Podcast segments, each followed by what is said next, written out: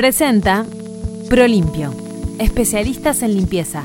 Hay relatos de hechos que con la repetición en el tiempo se van convirtiendo en leyenda, más allá que esos hechos fueran efectivamente reales o protagonizados por el personaje referido.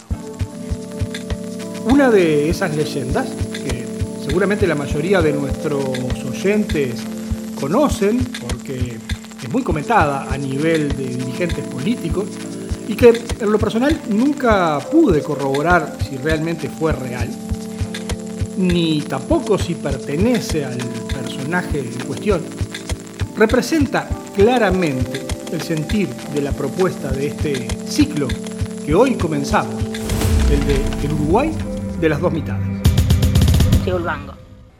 Al asumir su cargo, un polémico intendente de un emblemático departamento de nuestro país, dicen que reunió a todos los funcionarios en el espacio que los gobiernos departamentales denominan como el corralón municipal, y es el lugar donde se realiza el mantenimiento de la flota vial, y que allí eh, el nuevo jefe departamental tomó un ladrillo, lo tiró contra el piso, lo rompió en pedazos y con uno de esos pedazos trazó una línea que cruzó de punta a punta el salón.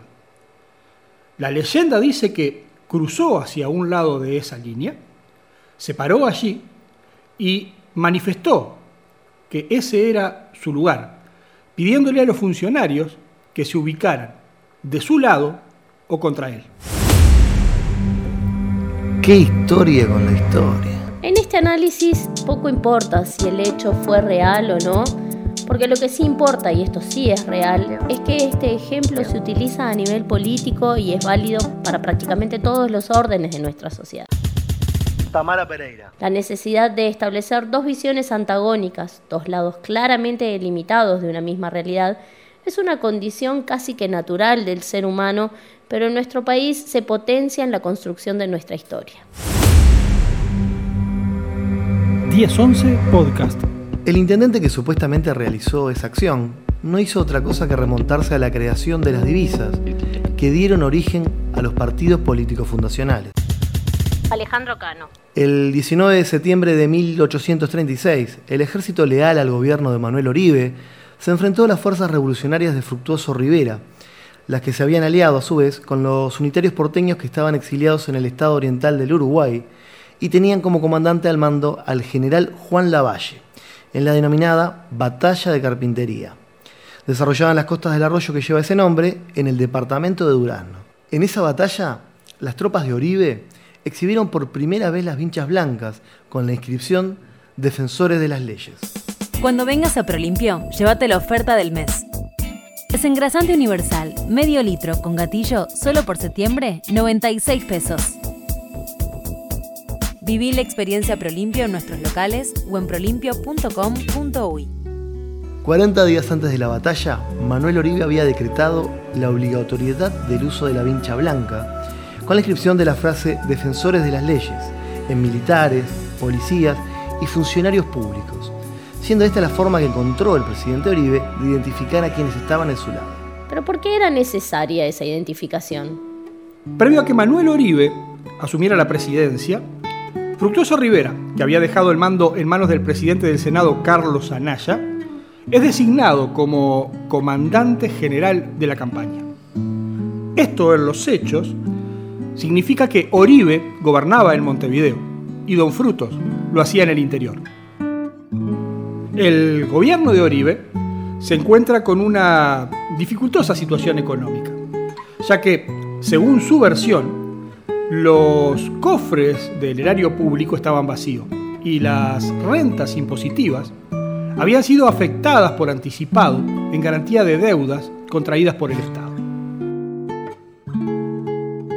Esto determinó que el ministro de Hacienda, Juan María Pérez, dispusiera la emisión de bonos del Tesoro, estableciera impuestos sobre actividades industriales y comerciales, así como sobre las propiedades inmuebles, reduciendo los sueldos de los empleados públicos a quienes se les quita el pago de un día cada seis meses. Paralelamente a esto, la Comisión de Cuentas del Poder Legislativo inicia una revisión de las cuentas del gobierno de Rivera y prontamente se determina que existieron importantes irregularidades y fraudes contra el Estado durante los primeros cinco años de gobierno del recién nacido Estado Oriental del Uruguay.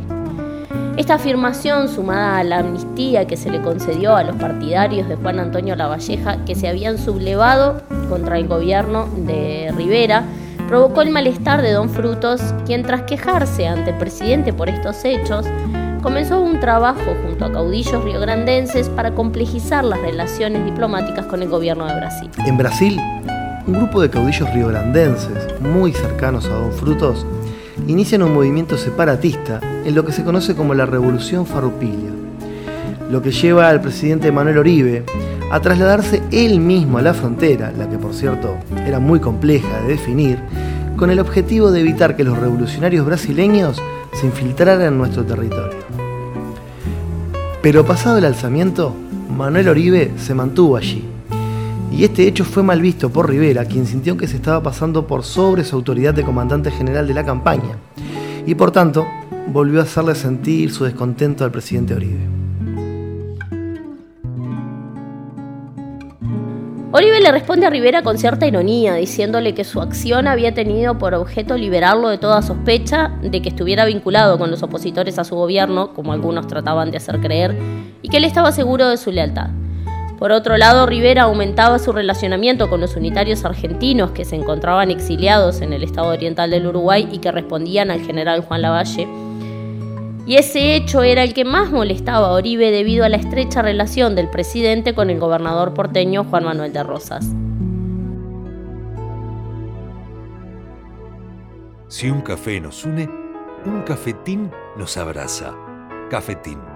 Granos de especialidad tostados en el centro Tinkers, donde potenciamos la empleabilidad de personas con discapacidades. Cafetín. Inclusivo, orgánico, social. Conocelo, abrazalo y pedilo en cafetín.org. Cafetín, un producto Tinkers. Indudablemente había tensiones entre Rivera y Oribe. Y había también una puja por el poder. Puja que indiscutiblemente lleva al enfrentamiento de ambos y de sus seguidores, para dar origen a dos divisas tras las que se encolumnarían los oribistas y los riveristas. También es indudable que los dos vecinos del naciente Estado tenían conflictos internos y que las partes de los conflictos encontraban en uno y en otro caudillo un aliado para lograr sus objetivos en sus respectivas naciones. Los farrapos veían en Rivera un socio para llevar adelante una ferviente lucha, por lo que si éste volvía al poder del Estado oriental, tendrían mayores posibilidades de dar pelea por la independencia contra Brasil, y por tanto le seducía la idea de derrocar a Oribe. Los unitarios argentinos que habían sido derrotados por Rosas pretendían restaurar a Don Frutos en el gobierno del Estado Oriental, para que éste le declarara la guerra a Buenos Aires y desde allí poder luchar contra el gobernador. Por su parte, Rosas presionaba a Oribe para que pusiera fin a las actividades de los unitarios contra su gobierno desde nuestro territorio. ¿Qué historia con la historia? Y en todo este entramado político y comercial que aprovecha el enfrentamiento entre dos caudillos, no debemos dejar de lado a quienes tenían el control económico de la zona, es decir, a Inglaterra y Francia. Así como los Estados Unidos, que ya comenzaba a tener una importante incidencia en la economía del Río de la Plata. Esas tres potencias tomaban distancia de varias actitudes económicas de Oribe, a quien consideraban como extremadamente nacionalista y que hacían que Rivera fuera visto como un posible gobernante más amistoso. Este escenario deja a Oribe gobernando en Montevideo, lugar donde se siente más cómodo, y lo mantiene estrechamente alineado a Rosas y al gobierno de Buenos Aires, mientras que ubica a Rivera como el hombre fuerte en el interior, su ambiente natural, siendo apoyado por los unitarios argentinos, los separatistas riograndenses, y el visto bueno de potencias como Inglaterra, Francia y los Estados Unidos. Pero este escenario también tiene una variante interesante, y es que los federales por primera vez son apoyados desde Montevideo, y las fuerzas extranjeras tienen sus aliados fuera de las murallas de la ciudad portuaria. Dos caudillos enfrentados y con tensiones entre ellos, presionados además por intereses externos, hacía que el conflicto estallara en cualquier momento y el detonante tiene dos hechos que se dan casi simultáneamente. Por un lado, Rosas presiona a Oribe para que clausure el diario El Moderador que los unitarios argentinos amigos de Rivera publicaban en Montevideo, hecho que motivó otra protesta de Don Frutos, que en este caso llevó que se lo cesara de su cargo de comandante general de la campaña, medida que acató, para sorpresa de muchos, retirándose a su estancia en Durazno. Pero que luego llevó al levantamiento armado cuando, tras hacerse público el informe de la Comisión de Cuentas, se nombra a Ignacio Oribe, hermano del presidente Manuel, en el cargo que ocupaba Rivera. Rivera se levanta en armas en Durazno y es inmediatamente apoyado por el general Juan Lavalle, líder de los unitarios exiliados en el estado oriental, a quien Oribe le guardaba una gran enemistad por haber hecho fusilar a su amigo, el líder federal Manuel Dorrego. En respuesta a este hecho, Rosas brinda apoyo al ejército del estado oriental, enviando una tropa de 3.000 hombres al mando de Juan Antonio Lavalleja. Oribe le restituye a Lavalleja los grados militares y bienes que le habían sido confiscados a su vez por el gobierno de Rivera. Es así que los ejércitos al mando de Oribe y Lavalleja se enfrentan a las tropas de Rivera y Lavalle en la batalla de Carpintería, donde se lucen por primera vez las divisas, las blancas con inscripción defensora de las leyes y las celestes de los unitarios argentinos, que al desteñirse y confundirse con las blancas, son sustituidas por un trapo hecho con el forro de los ponchos, que eran colorados. Cuando vengas a Prolimpio, llévate la oferta del mes. Desengrasante universal, medio litro con gatillo, solo por septiembre, 96 pesos. Viví la experiencia Prolimpio en nuestros locales o en prolimpio.com.uy. Las tropas de Oribe se imponen rotundamente a las de Rivera en Carpintería. Rivera debe refugiarse en Brasil y desde Brasil, con el apoyo de Beto Goncalves y Beto Ribeiro, regresa a Uruguay en octubre de 1837 cruzando el río Cuarén, derrotando a los oribistas en la batalla de Yucutuyá, siendo luego derrotado en Sarandí del G, hasta que el 15 de junio de 1838 se impone definitivamente a las fuerzas de Ignacio Oribe en Palmar. Si un café nos une, un cafetín nos abraza. Cafetín. Granos de especialidad tostados en el centro Tinkers, donde potenciamos la empleabilidad de personas con discapacidades. Cafetín. Inclusivo, orgánico, social Conocelo, abrazalo y pedilo en cafetín.org. Cafetín, un producto Tinkers. El almirante Leblanc, comandante de la escuadra francesa que había tomado la isla Martín García, se dirige a Montevideo para dar apoyo a las fuerzas de Rivera.